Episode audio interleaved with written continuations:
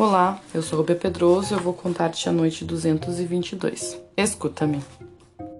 O eunuco entrou no quarto da princesa da China e, apresentando-lhe o pacotinho que o príncipe Camaral Zaman lhe enviava, disse-lhe: Princesa, um astrólogo mais temerário que todos os outros, se não me engano, acaba de chegar, e pretende que vos estareis curada assim que lerdes este bilhete e virdes o que está dentro do pacote.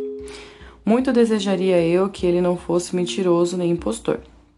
Badura pegou o bilhete e abriu-o com bastante indiferença, mas quando viu o anel, quase não se deu o trabalho de terminar a leitura.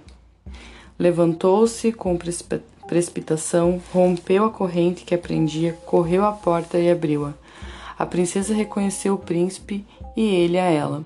Imediatamente precipitaram-se um ao encontro do outro, abraçaram-se ternamente e, sem poderem falar no excesso da sua alegria, olharam-se longamente, admirados de se reverem após aquela noite.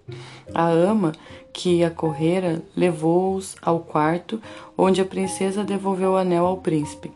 Tomai-o, disse-lhe, e eu não poderia ficar com ele sem devolver o vosso, que quero guardar comigo por toda a vida. Nenhum dos dois anéis poderia estar em melhores mãos.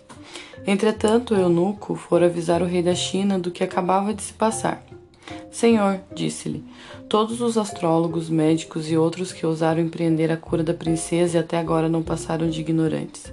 Este último não se serviu de magia, nem de espíritos malignos, nem de perfumes ou de outra coisa qualquer, e curou-a sem vê-la.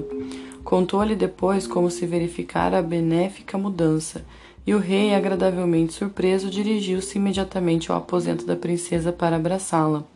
Em seguida, abraçou também o príncipe, pegou-lhe a mão e, pondo-a sobre a da princesa, disse-lhe: Feliz estrangeiro, quem quer que sejais, mantenho a minha promessa, e dou-vos minha filha por esposa.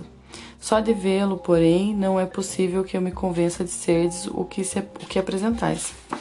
O príncipe Camaral Zaman agradeceu ao rei nos termos mais submissos para melhor lhe demonstrar todo o seu reconhecimento. Quanto à minha pessoa, senhor, prosseguiu, é verdade que não sou astrólogo. Como bem vistes, tomei as vestes de astrólogo para melhor conseguir merecer o elevado apoio do mais poderoso monarca do mundo. Nasci príncipe, filho de rei e de rainha. O meu nome é Camaral Zaman e meu pai chama-se Shahzaman. Ele reina nas conhecidíssimas ilhas de Caledan. Depois narrou sua história e deu-lhe a conhecer a origem maravilhosa do seu amor pela princesa, justificado pela troca de anéis. Quando o príncipe Camaral Zaman terminou, disse o rei: História tão extraordinária merece ser transmitida à posteridade. Falo-ei, e depois de depositar o original nos arquivos do meu reino, torná-la-ei pública, a fim de que meu país passe para os outros. A cerimônia de casamento realizou-se no mesmo dia, e houve festa solene em toda a China. Mas Avan não foi esquecido. O rei da China concedeu-lhe acesso à corte, honrando-o com o cargo e com a promessa de elevá-lo posteriormente a outros mais consideráveis. O príncipe Camaral Zaman e a princesa Badura, ambos radiantes, gozaram as delícias do Imeneu. Durante vários meses, o rei da China não deixou de provar sua alegria por meio de festas constantes. Em tais prazeres, o príncipe Camaral Zaman teve certa noite um sonho onde lhe pareceu ver o rei Shahzaman, seu pai, no leito, prestes a entregar a alma, e a dizer: Esse filho que tão carinhosamente criei, esse filho me abandonou e é a causa da minha morte. O jovem despertou com um grande suspiro e acordou a princesa, e essa lhe perguntou o motivo. Ai de mim, exclamou o príncipe, talvez enquanto falo, meu pai já não viva mais. E contou-lhe por que o perturbava tão triste pensamento. Sem lhe falar do que pensara naquele instante, a princesa, que só buscava agradar-lhe e que notou o desejo de rever seu pai, poderia diminuir o prazer que ele sentia em viver com ela em país tão distante. Aproveitou-se no mesmo instante da oportunidade de falar com o rei da China.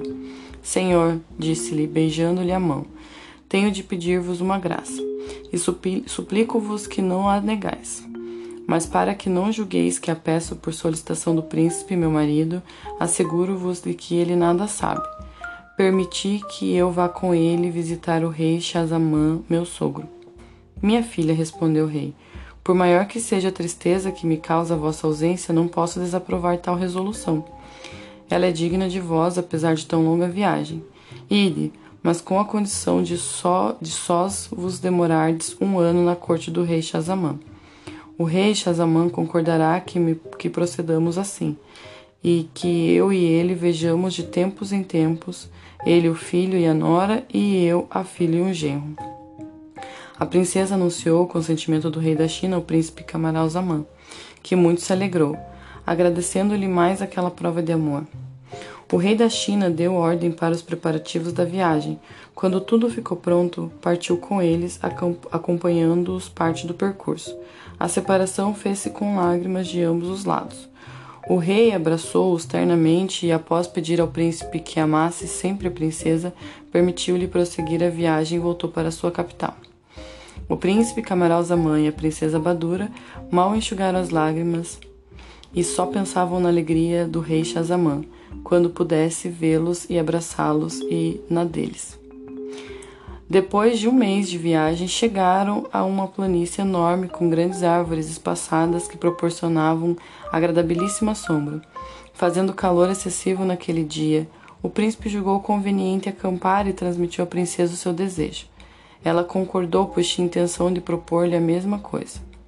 Apearam-se num belíssimo lugar e, quando a tenda foi erguida, a princesa, que se achava sentada à sombra, entrou. Enquanto o príncipe dava suas ordens para o resto do acampamento, a fim de estar mais à vontade, mandou ela que lhe tirasse o cinto. Depostos pelas escravas ao seu lado, após que, fatigada, adormeceu. Quando tudo ficou pronto no acampamento, o príncipe rumou para a tenda e, vendo que a princesa dormia, entrou e sentou-se sem fazer ruído, esperando talvez dormir também. Pegou o cinto da princesa, contemplou demoradamente os diamantes e rubis que ornavam e descobriu uma bolsinha costurada no tecido e fechada por um cordão. Tocando-a, sentiu alguma coisa resistente. Curioso em saber o que era, abriu e dela tirou uma cornalina gravada com figuras e caracteres que lhe eram desconhecidos. Esta cornalina, refletiu, deve ser bem preciosa. Minha princesa não a traria consigo com tão grande cuidado se assim não fosse. Com efeito, tratava-se de um talismã presenteado pela rainha da China à princesa para torná-la venturosa enquanto a trouxesse consigo.